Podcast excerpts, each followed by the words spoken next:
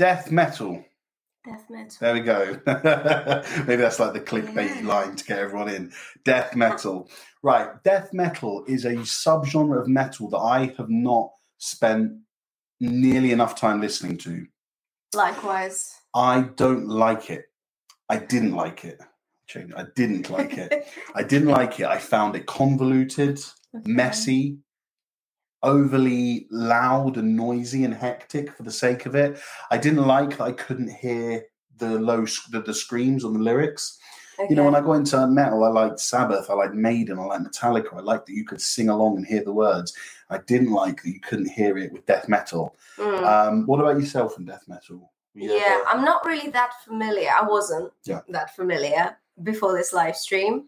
Um, like yourself, I always thought that it's potentially a little bit too messy, and sometimes the music that scares me, I just sort of just leave aside for another day. I was I was introduced to death metal through a movie, and maybe some of you were as well. And the movie was Ace Ventura, um, and when he goes into that club and he and he starts dancing along to Cannibal Corpse, like that for me was the moment I realized because probably at that moment I was probably listening to metal, like I said, Mm. Maiden, Metallica, um, and then I saw that and I thought, whoa! I was like, wait, you're Mm. telling me there's metal that sounds like that heavy? I was like, I need to check it out. And I checked it out, and I love the idea. I love the attitude. I love what it stands for. I just don't like or didn't like the sound of it. Okay. But that all changed this week. That well, I say this week, the last few weeks, Yeah. the last couple of months for me, Yeah. the last week for you, Yeah. right? I think so. this all changed when we or I started doing my research into death metal a month or Mhm. two ago. And I was like, you know what? Everyone seems to love death metal. And I want to give it a go. I want to see what this is all about. Well, you know, also the, a really big factor for me was I think I asked on Facebook and on Instagram, I asked you guys what your favorite subgenre is. Yeah. And I was so surprised to see that so many of you, well, the majority of you actually, Definitely. love thrash and death. That's right. Yeah. So yeah, wow. So uh, we thought we why not why not immerse ourselves in the uh, in the subgenre of metal that our followers love. So I took it upon myself to sort of really get into the nitty gritty of it and find out how it began, where it went, where it is now, Mhm. the various subgenres that have sprouted off of death Yeah. metal. And it turns out that you can trace this, and I will give the credit to the other artists when it's due. You can trace this back to one man and his band, and that man is Chuck Schuldiner and his band Death. yeah. So before we get there, I'm going to give you a quick little uh, history lesson. Sounds a bit patronising. Little history Little, a little, a little musical uh, analysis of the where death metal came from. So at the start of the late 70s and early 80s, you've got extreme metal, which isn't in itself a subgenre. You wouldn't say, oh, that band are an extreme metal band. It's a Mhm. bit more of a collective grouping. You've got bands like Venom and Mercyful Fate, who kind of took what we had in traditional metal throughout the 70s, added the elements like new wave of British heavy metal, like the punk, uh, but they just took things to the next level. Played faster, screamed higher, screamed louder. You know, it was extreme in in all ways, and that's why it's called extreme metal. So you've got extreme metal in the late 70s and the early 80s. Mid 80s, you've got thrash establishing itself. Uh, and as long as well as that, you've got hardcore punk coming through the end of the 70s and into the early 80s. The combination of these three subgenres, if you like, together gave us death metal. Mhm. Now, this comes in many forms. You know, some band will be inspired by an extreme metal and a thrash metal band. Some band may come just come from a from loving a hardcore punk band or something. But generally, okay, generally that is how stylistically and evolutionary wise we got to death metal. Extreme metal plus thrash metal plus hardcore punk. Put them together, death metal. Um, a couple of albums that you guys should go and check out if you want to hear how we got to death metal. Venom's Black Metal from 1982 was a great album to see how we went from that easygoing listening metal Mhm. to the harder and the more extreme stuff. Celtic Frost's Morbid Tales from 1984, uh, Bathory's Bathory from 1984, and Possessed's Seven Churches, which some people would call the first ever death metal album. And I'm not willing to argue with them. If you have that opinion, that is absolutely fine. However, I see it more as the bridging album between extreme metal and thrash to death. So if we're calling what we're going to call the first death metal album death metal, and this is the extreme and thrash metal. I'm, I'm putting possessed seven churches in the middle, maybe more towards death, but I still feel we haven't really reached death metal by the time Seven Churches comes out. There's your quick little uh, thing on on how we got to death metal. Mhm. Uh, do you have anything you want to add or to ask? Or? No, it's great. It, it's great. It's just I'm just soaking in what you're saying. no, it all makes sense, and I think we mentioned some of these albums before, actually. We did in our reels. So if you're here from our reel, you'd have heard those before. Right. So here's what we're going to do. During my and our research over the last months and weeks, we have found out that Death, the band Death, my new favorite death metal band, Oh, as you can see, um, and Chuck Schuldiner are largely responsible for doing so much for this genre, potentially establishing it. If not establishing it, then at least moving it on and progressing it several times. So we are going to look at all of their albums, and it's not going to be in depth. We're not going to go track by track. We're just going to have an overview of the album and have a look at what it did for Death's legacy and death metal as a subgenre. Now, the way we're going to do this is we've split it into four different categories. We've got general music, so the technicality and the progressiveness, as well as the musicianship.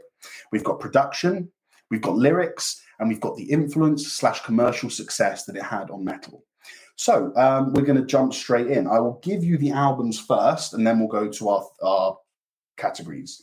So album number one, Scream Bloody Gore from 1987. Album number, number two, Leprosy from 1988. Album number three, Spiritual Healing from 1990. Album number four, Human from 1991. Album number five, Individual Thought Patterns from 1993. Album number six, Symbolic from 1995. And album number seven, The Sound of Perseverance from 1998. So we're going to crack on right now with the music aspect of it, the technicality, uh, the precision, the intricacy, and the progressiveness of Death's music. So we're going to kick off with Scream Bloody Gore. What were your thoughts when you first heard this album? You remember? I do, yeah. I was like, what is going on? Honestly, it was, Was, can so I ask, was this your first introduction to death metal?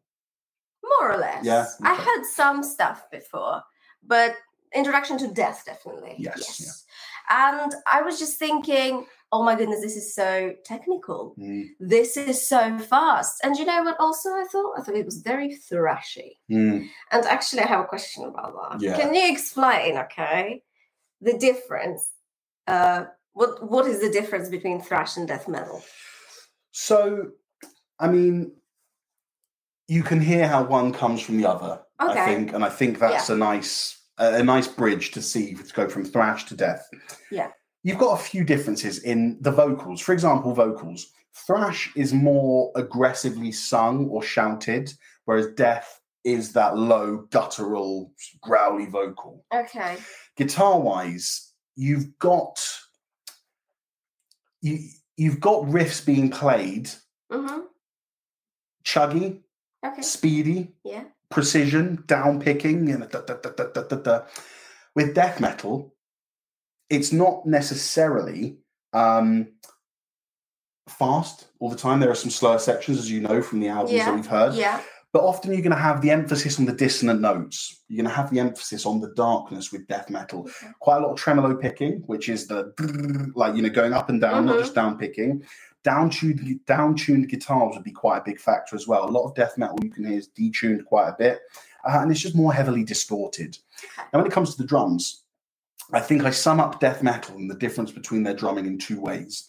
One, with thrash metal, you've got the drums, although they're playing the fast paced, technical, um, aggressive uh, patterns, Mhm. they are still holding a groove. They're still drive. They're, they're, they're still they're still the backbone of the song. Okay if you were to take all the guitars and vocals and bass out of a thrash song and you leave the drums in, you could still get an idea of tempo, feel, mm-hmm. speed, aggression. Death metal drums, I find often to align themselves more with the guitar and the bass. So if we've got a riff for thrash and it's like you still might have the drums going just keeping it going. Whereas with death metal, you might find the drums following the rest of the instruments. Right. Okay. So it might play fills okay. if you if you've got a riff that goes dun dun dun dun dun, dun, dun whilst the thrash might go dun dun dun dun dun dun dun. Mm-hmm. Death might go boom ba da da da boom. Yeah, I noticed that. It will might follow the rest of the instruments, and that's because yeah. I think when you've got everything together, all the instruments together playing their piece, in death metal it adds a little bit of chaos. Mhm, yeah. adds a little bit of. Um, Mm, uh, I- I'm not. I don't know what word to use, but the way that my, my thinking is is that thrash has the backbone of the song, okay. whereas the drums in death metal might align might align themselves more as an individual instrument as opposed to the thing that's keeping the song in time. Okay. So, what did you think about Scream Bloody Gore? Right. So it's characterized by raw, aggressive riffing and very simple song structures. When we look later on into the Death mm-hmm. discography, these are quite simple compared to them. The songs, however, I do think they sound similar and alike, and it's hard to Yeah. differentiate. But oh, okay, wait. So that song ended, did it? Or, or that song started? Oh, wait, hold on. The intro of that song sounded like the break of that song. I did find it was very similar. Um, so very as good well. as far as death metal. You know, I'm, like I said, I'm far from a death metal aficionado, so I can't comment on how good it is as in a death metal album. But I enjoyed it. Mhm. Um, shorter songs, less complex, simpler solo sections, and most importantly, very very little melody. okay. Very very little melody, yeah, and that's going to be important later on in the video. Absolutely. Longest song on the album, four minutes thirty five seconds. Just just remember that. so now we move on to 1988's Leprosy. hmm Uh, and the first song on the album is a great indicator of the changes. Instantly, you've got slightly more melodies being played. The snare sound is playing like a syncopated, uh, not the snare sound, the snare drum is playing like a syncopated, uh, syncopated hits during that intro. Uh, and it's sounding more progressive and daring already. Um, Yeah. You've got more complex songwriting and memorable riffs, hints of melodic guitars as uh, in the form of melodies and motifs during the solos. The drums venture further than the normal patterns, and it's way more progressive in terms of loads of tempo changes. And the final thing is that there's only so remember what I said about the last album. There's uh, the longest song is four minutes thirty-five. On Leprosy, there is only one song shorter than four minutes twenty-five. So we can assert, you know, it's it's a bit of a cop out say progressive music equals longer songs, but that is one of the aspects. One of them, yeah. Because if you make um, music more complex and you add Mhm. more structural changes, more tempo changes, the songs start to grow. Yeah. And so I think this is already an indicator that leprosy is just trying to move things on a little bit, being more progressive. Well, I thought that as soon as you know, because we I thought we listened to Scream Bloody Gore and then We did it in order. i- in order, didn't we? So it was really fresh in my head. Um, and instantly I was like, wow, this is a lot more melodic, like guitars Mhm. straight away. I just heard that melody. I was like, yep, that's that's a lot more Yeah. melodic. And actually that made it easier for me to listen to it. I don't know why. Yeah. It just did. It just really did. And overall, I think I personally enjoyed Leprosy a lot more because of the introduction of some form of, you know, melody in the guitars and Mm, stuff. yeah. Yeah. So, following Melody came Spiritual Healing, uh, which was increased technicality. So, we did see more complexion coming into the musicianship and the band members, uh, but with a focus on melody. Uh, Mhm. It transitioned more towards a melodic and technical sound. It kind of it, uh, it avoided trying to be heavy for death metal's sake and actually just started relying on some technical aspects as well as melody. There are so many more melodic guitars. Um, the intro to Spiritual Healing, uh, and dual leads as well throughout the album. Hmm. Uh, I didn't really have much to say about this album other than that. Well, actually, I do. Okay. Can I ask you something? Yes. He's worried. nervous. what it's going to be. no, don't worry. Look, so I heard in spiritual healing, okay, I heard some doomy sections in that album. Oh yes, I remember saying yeah, there was there was some yeah. So how come we get traces of doom metal in a death album? Like how come? Do you think there's a reason Well- for it in like songwriting wise? Yes, I do. I think that in so whilst we characterize death metal as thrash plus extreme plus hardcore punk, you can still chuck other things in there. The last word I said before Dash took over was dual leads. Mhm. And we know dual leads have come come from Wishbone Ash, Thin Lizzy, Iron Maiden. We know that they come from from previous um, metal eras. Yeah. And so I think what I've heard through this whole Death discography is tiny element, big elements of some things, thrash, extreme metal, little hints of other things, little hints of doom metal, which actually started um, sort of started gaining popularity a few years before uh, Death began uh, in 1987, Scream Bloody Gore. So doom would have been in the metal scene building Yeah, and, and it would yeah. have become a bit notorious. You know, Candlemass would have uh, already released their their Epicus Doomicus Metallicus album, which is just the the the most uh, obvious example of a doom album you can give. So that would have been in and around the metal scene. So. I like to think that you know Chuck was was hearing these things and just wanting to put them in his music. But again, this is another Right. example of Chuck Schuldiner not just sticking with his um, his his his formula of death metal, which he had in Scream Bloody Gore, but just trying to advance things. Mhm. Um, yeah, and mind you, it's only been a year, two years. two years. third album.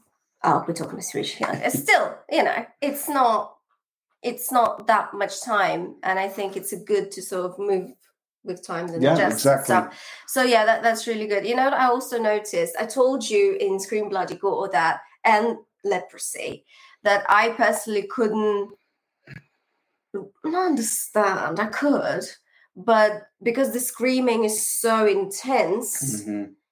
you kind of get lost with the lyrics. Like you can't really Oh, yeah. understand the lyrics. Yeah, so easy to not. And I was like, I just, I'm not following. I don't know what the lyrics are. But it changed in spiritual healing. I Yeah. thought that it was, uh, you know, the pronunciation, articulation per se, okay, was more there. And I could definitely, you know, make some words out. I think I think he his screams get better each album. I think That's goes true. up and there just becomes you go from the low kind of scream in the first album, and then as you go through, you just know he's kind of you can I, can hear what he says in some of the screams, especially in the later albums, uh, which we'll get to. Late stuff. Um, so after that comes Human, and this is the moment where we see a far more technical and progressive side come into Death's music Mhm. we kind of lose the melodies a little bit. They kind of sort of are pushed out in in place of technicality and progressiveness. Um, you know, let's look at what's going on. The intro of Secret Face. You've got bass solos in there. It's far more complex in time signature changes, tempo changes. Um, the next thing to add is that he had a new band. And actually, we'll just take a minute on this to say that every album has a new lineup. That's another thing I think is very important because Cool. with certain bands, if you stick together and one band, four members, stick together through the whole career of a band, Yeah. I don't at all want to say it's a bad thing. Look at the wonders it's done for Metallica's career. I mean, obviously it's not the same four guys, but you know what I mean? Yeah. Keeping a consistent core of a lineup. Chuck changed his musicians every album. And this, I think, was a huge part of Death's success because each time you've got a new album in the works and you've got new people coming in, they're offering different things than the band before. True. And I also read that Chuck was a man of a vision. He like knew what he wanted from the next lineup. Yeah. He knew what he wanted to produce on the next album. So he knew the musicians. Well, that doesn't surprise me then because it means that he's come and he's said, right, I want a more technical sound on this album. Mhm. Let's go and get some better players. There you go. No, like offense, no offense to the guys on Leprosy. like maybe musicians who more like play more of Absolutely, yeah. stuff. Um, and as I said, the first prominent signs of a melody slash a dual lead guitar we get is on the last song. It's simply not the focus on this album. Yeah, well, I just I really enjoyed the bass on it.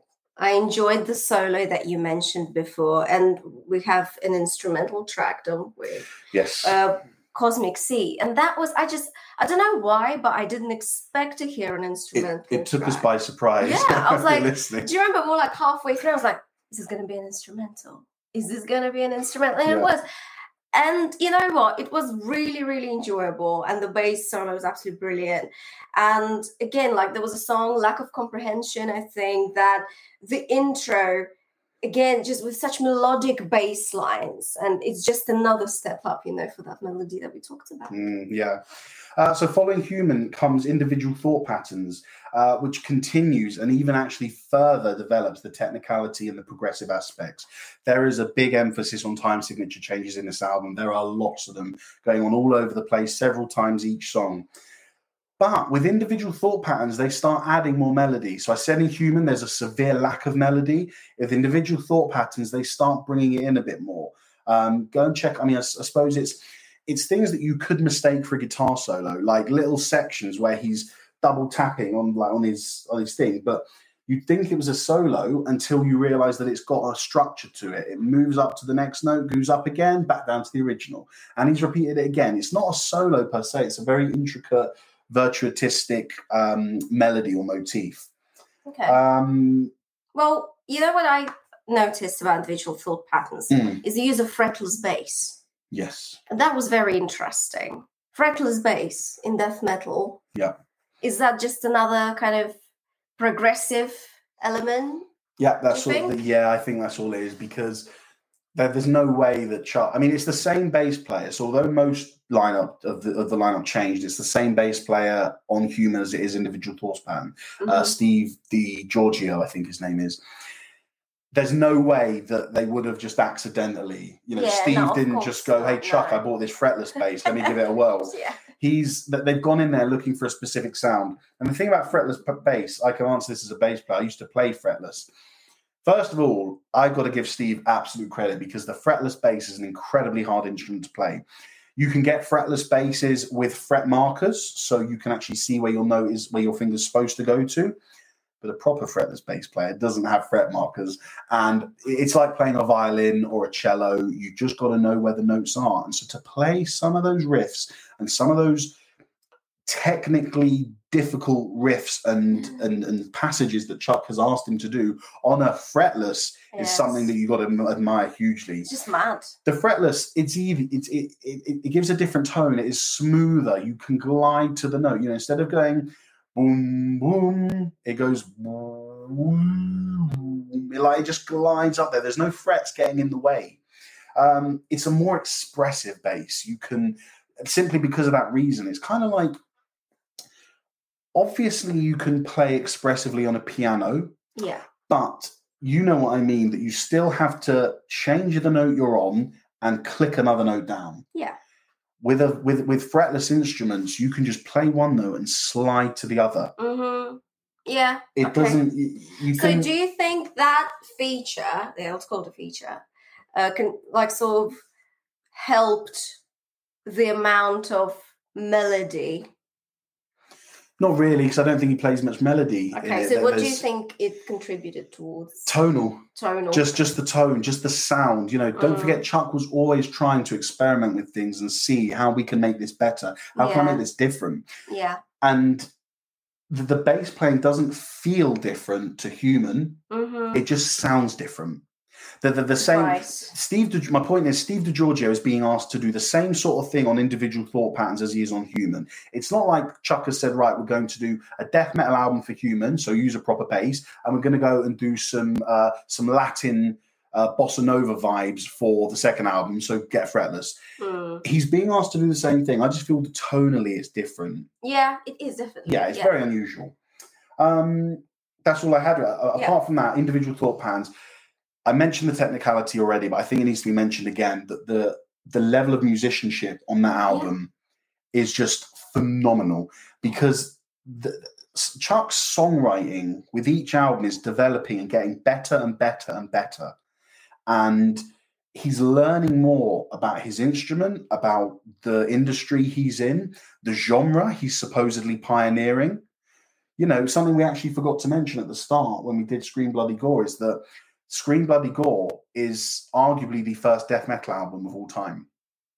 Now, I already said some people would say it's seven uh, possessed seven churches. Mm. I gave my reasons for why I don't think so. I'm not going to argue with you if you do. But this guy arguably invented death metal with his first album.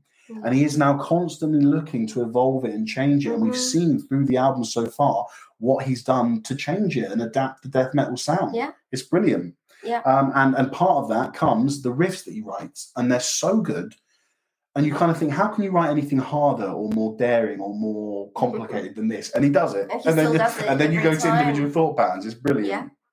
Absolutely. any more thoughts on that album? No, I just also think that with this album, it seems that his screams are like really solid now. Oh, that yeah. album. Yeah. And I think from that album onwards, it just got better and better. Perfect, yeah.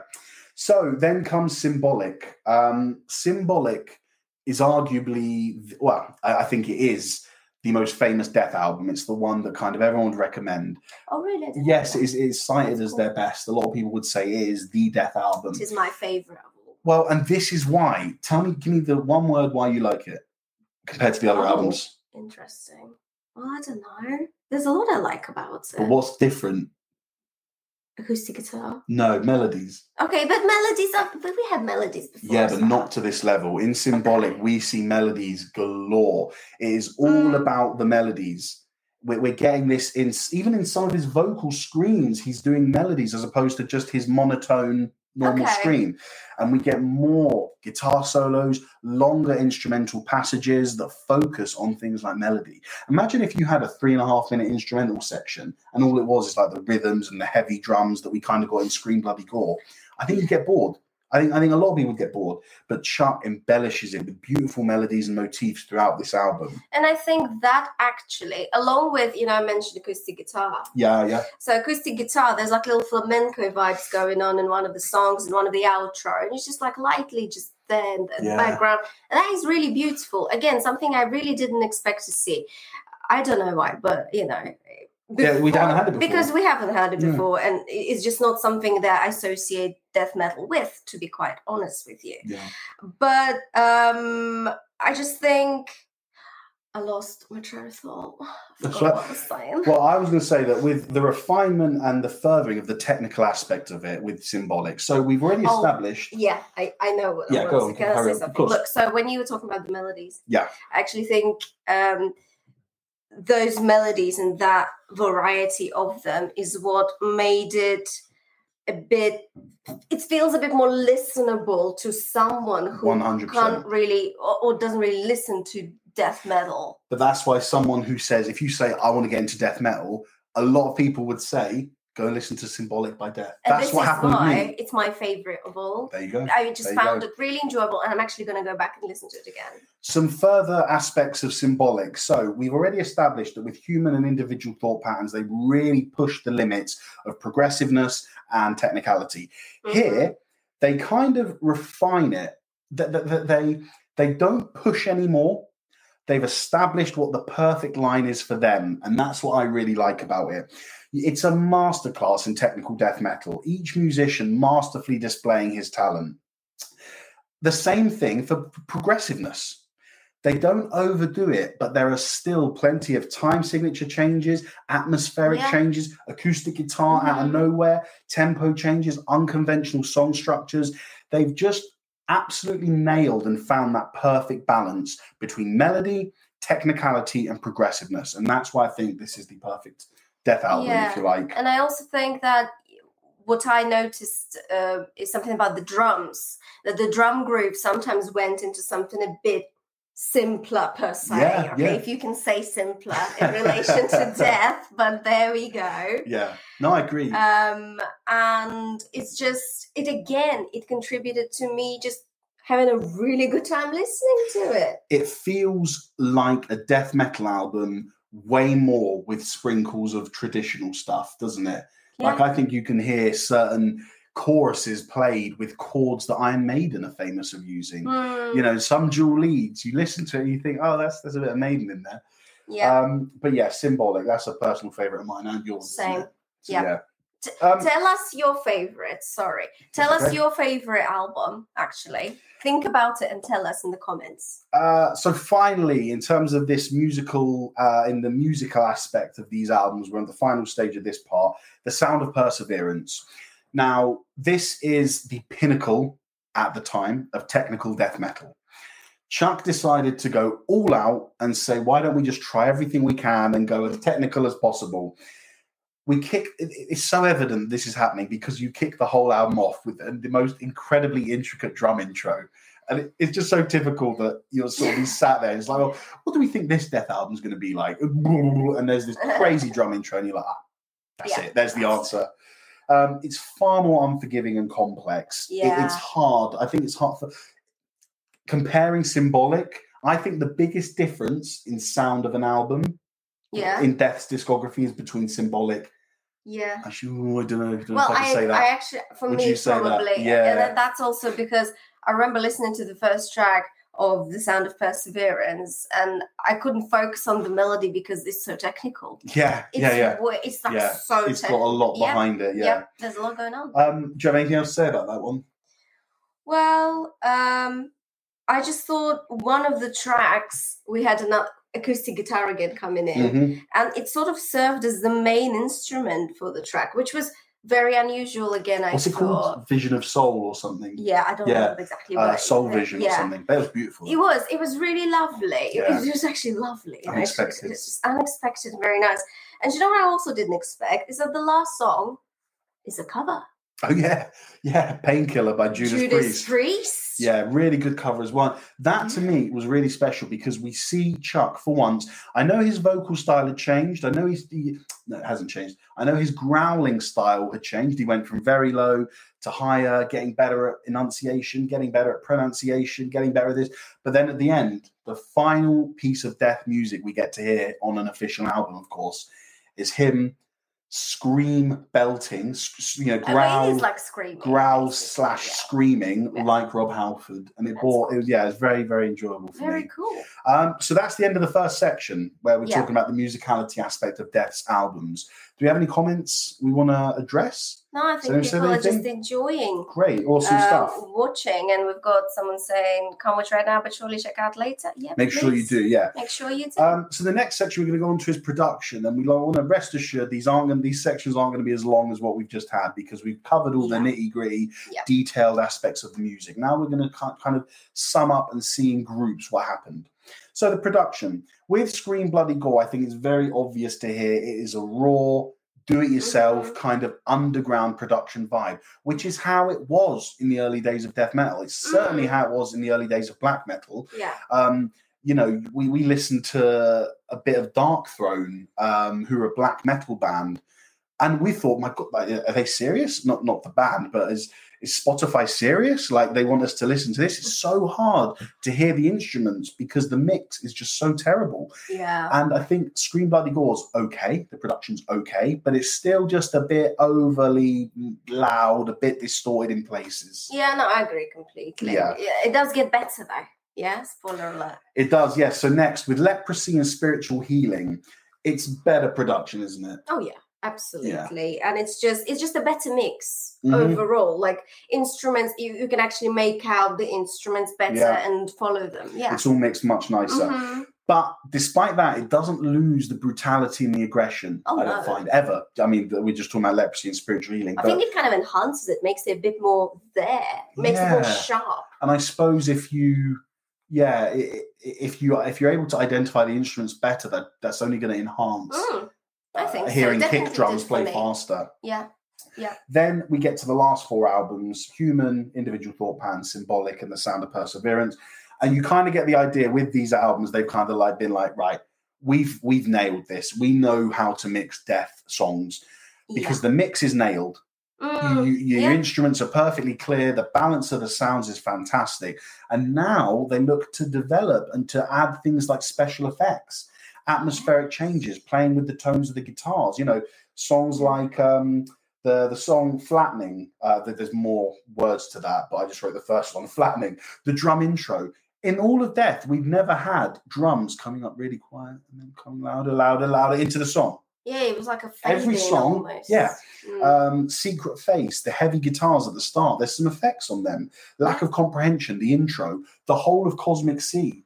Just Mhm. this production that's added that makes the song even better due to atmosphere. Yeah. And that's what I think is key about the production of the last four albums is that once you've nailed the mix and you've found out how your band want to sound, then you can start pushing forward with special effects and making, you know, guitar tones and stuff like that.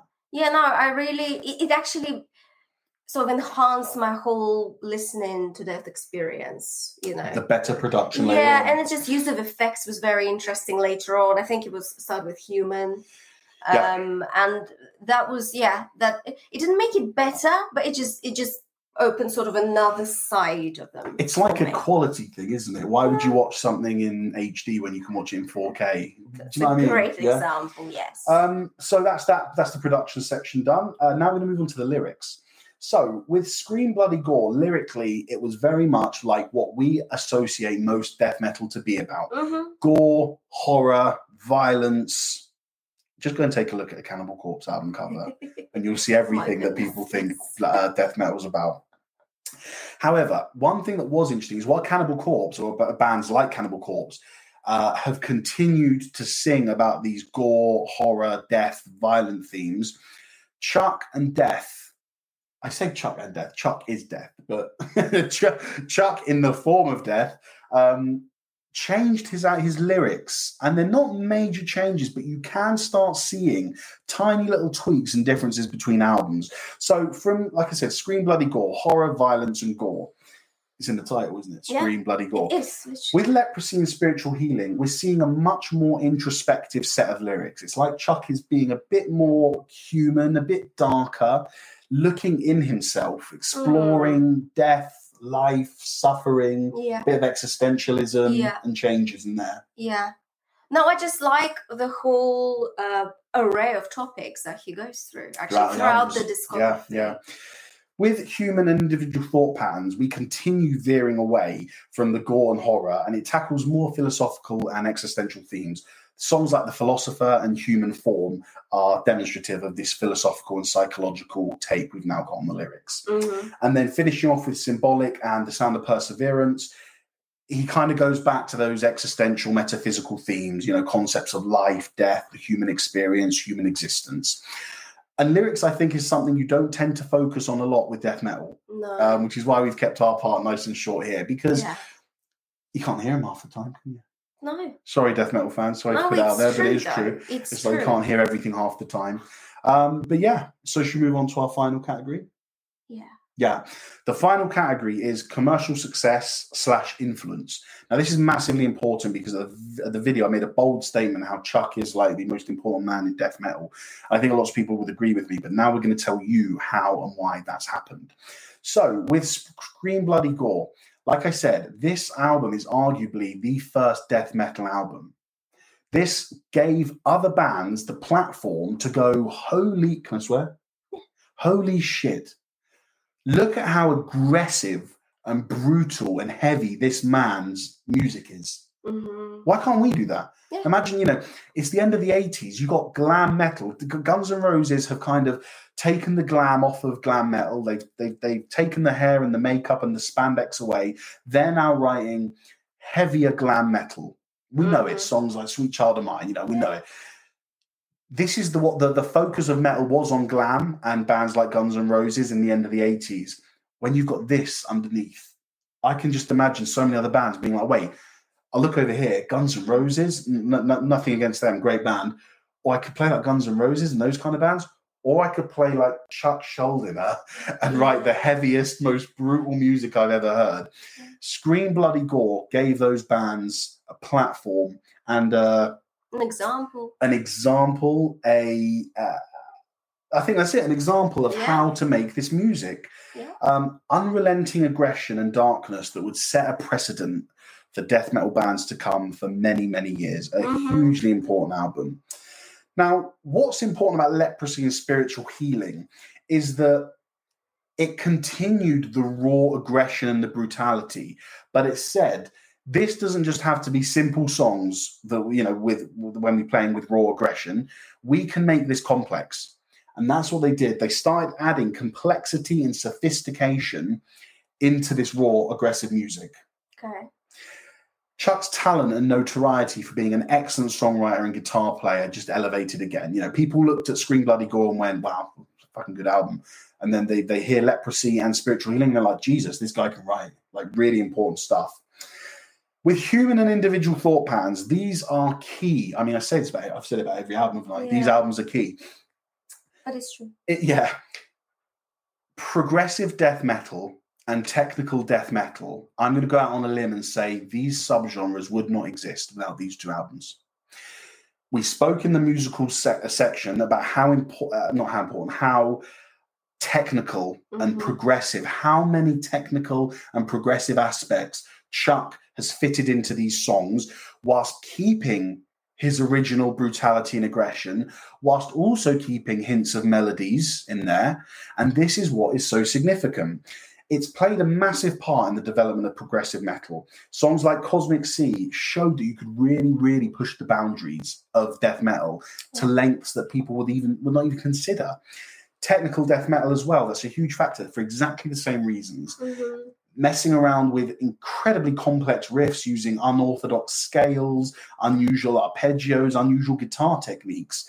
That exactly the same way as you say with Scream Bloody Gore gave an example and a, a an allowance for other bands to step in and say, well. I can play complicated riffs. Yeah. Why don't I write music like this? Mhm. And you look at the bands we've got now who you'd call technical death metal, you know, Meshuggah, um, incredibly technical band. And you kind of think, well, the rhythms they play in some of their songs are incredibly intricate and difficult. But would they ever have gotten there had it not been for the likes of human and individual thought patterns and Chuck saying to these guys, you can do what you want with death metal. It doesn't just have to be loud, brutal, and aggressive. Yeah. Do you have anything to say? No, I just think overall, I think that well, it has it's it's got so much influence on me Yeah. because I am not someone who just casually listens to death metal, Mm. and I think it's that technicality that apparently it's just, just so technical that I just have so much respect for those musicians. And I think if you don't hear it in the context, what am I trying to say? Uh, If you don't understand what it means, Mhm. it can come across as messy and horrible. But we'll get we'll come back to this later. Yeah, Yeah, because yeah. we're going to give our thoughts on death metal a bit Mhm. later. Symbolic. Now, as I said, this is cited as the best death album, and it is the p- pinnacle of technical and progressive death metal. Because, as I said in the music section, they've absolutely nailed it. They've Yeah. now found the perfect balance between technicality, progressiveness, and, and melody. It allowed bands to explore many, many avenues of combining these things. Do you want to go technical and melodic? Should we go progressive and melodic? And you Mhm. think of all the subgenres that have come out. Melodic death metal. Mhm. Now, I wouldn't attribute symbolic with that subgenre because melodic death metal supposedly started earlier than that. But you can't help but think that maybe leprosy or spiritual healing had a part to play in, in the rise of melodic death metal. It's just so much, so much that we can see as a direct result of this. Um, and the Sound of Perseverance, to finish it off, celebrated as one of the most significant achievements in both the tech metal and the progressive metal history, let alone Chuck and Death, Yeah. just in the history. Um, Chuck's son, swan song, uh, which means his last, you know, piece of work, because we, we lost him in 2001, and this was very sad reading up on it. You know, so uh, he, he developed a brain tumor, uh, a, can, a cancerous tumor, tumor in his brain, and it was very very sad because you know he was still writing, he was still playing, he was still doing his thing really well so young. and you had bands. Uh, I don't know if you know about this, but in 2000, and I'm not going to put a date on it in case I'm wrong, but a bunch of musicians came together to do a Mhm. benefit concert to raise money for Oh. Chuck's treatment. Oh wow. Kid Rock, Okay. Korn the Red Hot Chili Peppers, and even Matt Heafy from Trivium did his own thing at high school before he before he was 15 years old and before he was even in a band he chuck had influenced him that much that he went and organized a, a gig for his band in high school so that he could send the money to chuck Schuldiner's uh, medical medical treatments Wow, so he, he touched so many people and in, in the Peppers. industry. Yeah, I mean Chili Chili, Peppers. Peppers. Kid I'm Rock. so surprised. Korn and trivium you get but kid rock and the chili peppers it's like wow so i think that goes to show you know all we've done here is talk about the the musical influence from a very nerdy point of view. Okay well individual thought patterns you can see how it how tech death metal came from this and that. But even even just even just the way as you said the lives he touched and the way he meant things. You know after when i told you that we or when i when we agreed that we were gonna do this Yeah. and uh, before we got to the first few listens i we, we watched a live out a live uh, video on youtube of death performing and i said to dash i said just read these and it was the comments from the youtube video and you can just tell he's just such a missed person. I think it's also because I mean, do you remember what he looked like? Just like a jeans and t-shirt, and Just- he just like looks like a guy that just lives next door and The most just plays yeah, guitar and he's great at it and everything. And he's just like the most down to earth. yeah, the most normal looking guy. Oh, fine his long hair. That, I suppose that was a bit different for the for the eighties, but well, maybe not. But you just got the most normal looking guy. Imagine living next door to you, and you're like, yeah, sorry, that guy invented death metal. Yeah. What, Chuck, the neighbour? Chuck. That's why you brought the paper around yesterday. What do you mean? Um, but yeah, that's that's that- we're done now essentially on our analysis of Death and their discography. Um, we hope that it's shown taken you through musically, lyrically, production wise, and influencely, influence wise, how important Death were. yeah. And I don't want to overstate this. I don't want to make out like I know everything about death metal and this is the, you know, there's still now, now there is so much more for me to do and to go and check out. Mm. Um, and I, I said we'll get to after, but I'll just give my thoughts on death metal now and I'll ask you Go after. Yeah. Yeah. No, I have written this, so I'm going to read it because I had to make sure that I, I wanted to get my thoughts down. I've now come away having so much respect and admiration for Chuck. He's like overnight, overnight, over a few months, he's gone to become my metal hero. Even though I'd say Death aren't my favorite band, Mhm. like I've got I've got bands I prefer more, but in terms of what he has done, I just I'm I'm so in awe of him and what he's done. He has made me understand death metal. Now let me explain why. I didn't get it before. I thought it was messy, convoluted, loud, over the top. I didn't enjoy it. But now I get that it is all about the technicality, the aggression, the darkness you are meant to feel in the lyrics translated through the music, the musicianship. And although I like a bit of melody in death, I can really now enjoy and appreciate death metal. And I can't wait to go and start checking out some other bands in, in this in this who, are equally responsible because we've got to give you know we've got to give credit as well. This wasn't a one man show, despite everything No. we've just said. Chuck was largely responsible for a lot of stuff and a lot of the progressions and the changing the course of death metal had many times. We've got plenty of other bands as well uh, doing the Necrophagia, were a big band, um, Obituary. You know, we already said Possessed, a whole host of other great bands that we want to laud and give plaudits to for their parts in it. But uh, as you can see, if you've watched for the last however long, this show's about Chuck Schuldiner and death. Yeah. what are your thoughts on death metal now? I'm just so touched. Like it's weird. Okay. It is so weird. my whole perspective changed when we watched the live video Okay, well, because I actually so we watched like a live show they did. Like we a watched. The, the, if the death fans are watching, they'll know. We watched live in Eindhoven. So that, That gig, we watched that one. that changed everything for me because I was just listening to when I was listening to Scream Bloody Gore, I was like, oh my goodness. this is so difficult to listen to. I'm actually struggling, but I need to, you know, I need to uh, take my notes. I need to be proficient about my prep. Um, and then uh, we watched the live video, and I looked. Just, I just watched him do his thing, and I'm like, wow, there's so much skill behind this. Yeah. It's just that just completely turned it around for me, and I started seeing it from the from just completely other perspective, from the perspective of just excellent musicianship, and uh, God knows how many hours put into just playing guitar to that Yeah. level, let alone songwriting to that level. Okay, and I think this is what changed it for me, and now I look at the whole genre differently, and I'm actually really curious about melodic death metal. I love my melodies. Okay, I'm a singer, so it's something I'd definitely go and check out. I, I think I agree with you. I think I think we're be- being being in the western side of the world. Mhm. We're so used to the to the confines of Western pop music, and Western pop music quite clearly involves an intro, a verse, a chorus, a verse, a chorus, a bridge, a chorus, and then an outro. Right. That's like stapled on. That's every Beatles song. you know, the Beatles, the Stones, the Who, the Kinks, all these bands. And even, you know, today, a couple of, you know, how many of, of our favorite bands have intro, verse, chorus, verse, chorus? So many. Mm, yeah. Avenged Sevenfold, Bullet for Valentine, Korn. You know, it's a it's a it's a trademark of Western music. This the, to structure songs like this. uh, Western popular music, I should say. So it's no surprise that there is that there's a plethora of, of bands and uh, artists in metal that write like this. Yeah. But to have someone just turn that formula on its head and be like, you want, you want to start with a solo? Fuck it, let's do it. like, Yeah.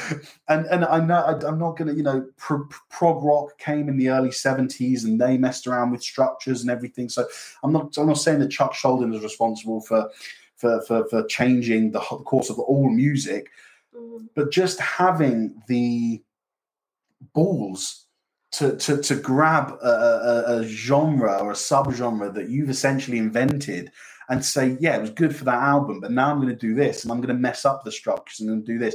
And now I'm going to do it, but I'm going to put time signature changes in and, and tempo changes Yeah. and use other instruments. And now I'm going to do it and I'm going to make it use a fretless bass. like, Yeah. I just, I, I got so much admiration for this guy. Um, so much so. I mean, what was your, do you have a favorite album? Symbolic. Symbolic, me too. Definitely. What, do you, like any others? Do you have like a, a list? No. No. I think Symbolic is my favorite. Yeah. Um, and I, I just I really enjoyed that album. It just had everything for It me. really Bit did. of It everything, did have which I really enjoyed. It was so good. Um, but yeah, do you have a favorite like a album cover? Ooh, yeah, that's a good one because they've got some very interesting ones. I do, yeah. I think I did the top three. Yeah, so number three for me was Sound of Perseverance. I thought it was really scary. I d- like, what is that thing? Is it a mouth? Is it Yeah, a cave oh, entrance? It- and then the people crawling up with that red, the redness, the, the the the dark red that litters the album. It's scary. You look at that and you think that's a death metal album. Yeah, Spiritual healing, I thought is cool because it's kind of almost a bit um tongue in cheek, just with the the uh the who was it? It's it's a TV evangelist, uh, a priest, um, trying to heal someone who's obviously like mentally disturbed or mentally ill, or maybe even physically ill. Um, and it's, it's almost a bit com- comedic, you know, a bit satire. That was number two for me, but number one, leprosy. leprosy. Oh, I found leprosy so disturbing. That's the point for me. You've got the most Oh. unmetal color, pink, yeah. dominating the album cover with what we call a leper, a man who has or a woman who has leprosy. Um, yeah, and leprosy is a it's a I, I don't I don't want to say anything wrong, but it's a, a disease which I know can eat away at flesh uh, and Yeah, skin and found that everything. disturbing. But that's metal as fuck. It's But like that that's just you know. exactly, and thi- this is what they were going And I like that if you want to scare someone, you know, you want to say, yeah, you want to see death metal? Look at this. And you put the, the leprosy album cover in their face, they'll be like, oh, fuck. Please don't do that to me. No, no, no. We'll do it to our family members. But yeah, I think that's it. Um, as far as we're concerned, you know, we've been through the whole discography four times now with the four different sections. Um, and those are our thoughts. yeah. Do we have anything to answer or to I think so. address? People are just saying greetings from Mexico City. Hi. Hi, guys. Hi guys. If you've missed anything, go back and check it up. Check it out because we've gone through the whole of Death's discography, explaining why Chuck, Death, and the rise of death metal was so uh, crucial, done by them. We're going to save everything as per usual. You can check it out on uh, any platform you're choosing, really. Uh, we've got the live stream is going to be up on YouTube, on Facebook. And if you're watching on YouTube and you're not yet following us on Facebook, please follow us on Facebook. Yeah, why not? Why not? Please support us. It means the world to us. And you can watch us on Instagram as well. Yeah, all three of you. Instagram, three. please go to Facebook and hit a like. Face, is Yep. that right? That's Facebook. That's Facebook, go to YouTube and hit subscribe. YouTube, hit go to Instagram and Facebook and give them likes and subscribes. Please, Come on, guys. we want to build this metal community. We've said it before. We want to build a Yeah. little metal community. As we've said, we're, we're in our mid twenties. We don't. I'm happy to Late say 20s. live mid twenties. They don't need to know that. I'm happy to say live on this. I do not know everything about heavy metal, No, we me don't, neither. No, but we no. love it. It's Yeah, a learning curve. it. I told you I listened to new metal, tech metal. I listened to traditional metal, uh, uh, industrial metal. I listen prog metal. I listen to so much. Death metal is not something I checked out before. No. I'm learning, and having learned in the best way possible, just find the best fucking death metal band and get involved in their discography. And it's changed my world around. Like already, I've, I've just I bought a T-shirt because I loved it so much. Like, oh, the album's Yeah. really hit me in a special way. Yeah. And uh, again, massive thank you, I suppose, in the afterlife to Chuck Schuldiner Yeah. for all he did. Uh, Yeah. if at the very least I only end up enjoying seven death metal albums and they Mhm. are all deaths albums, I'll be happy. Yeah. At the at, at the best, I'm gonna have a whole new world of death metal opened up to me. But anyway, we're a community. We're trying to build a community of like-minded people who love metal, whether you like new metal or death metal, black metal or industrial metal. We just want to be a part of it. We're just going to Yeah. share our thoughts on things, do album reviews, all the stuff you see here. So please get involved and join us. Yeah, we'll see you very soon. This has been really enjoyable, and I've, I've really enjoyed the research we've done for Yeah, it, And the listening. and the listening, and love it. I do, I do. It's music that has hit me out of nowhere. I did not think I'd come away two months ago saying I now love a couple of death metal albums. Well, there you go. There you go. This is what happens, and actually, this is uh, all because of you guys as well. yeah, yeah, it's thanks to you guys. So thanks to you for recommending. Thanks to you, you, and you for recommending it to us. So yeah, we'll see you again very soon. Thank you very much for tuning in. Have a metal day. Have a lovely day. We'll see you very soon.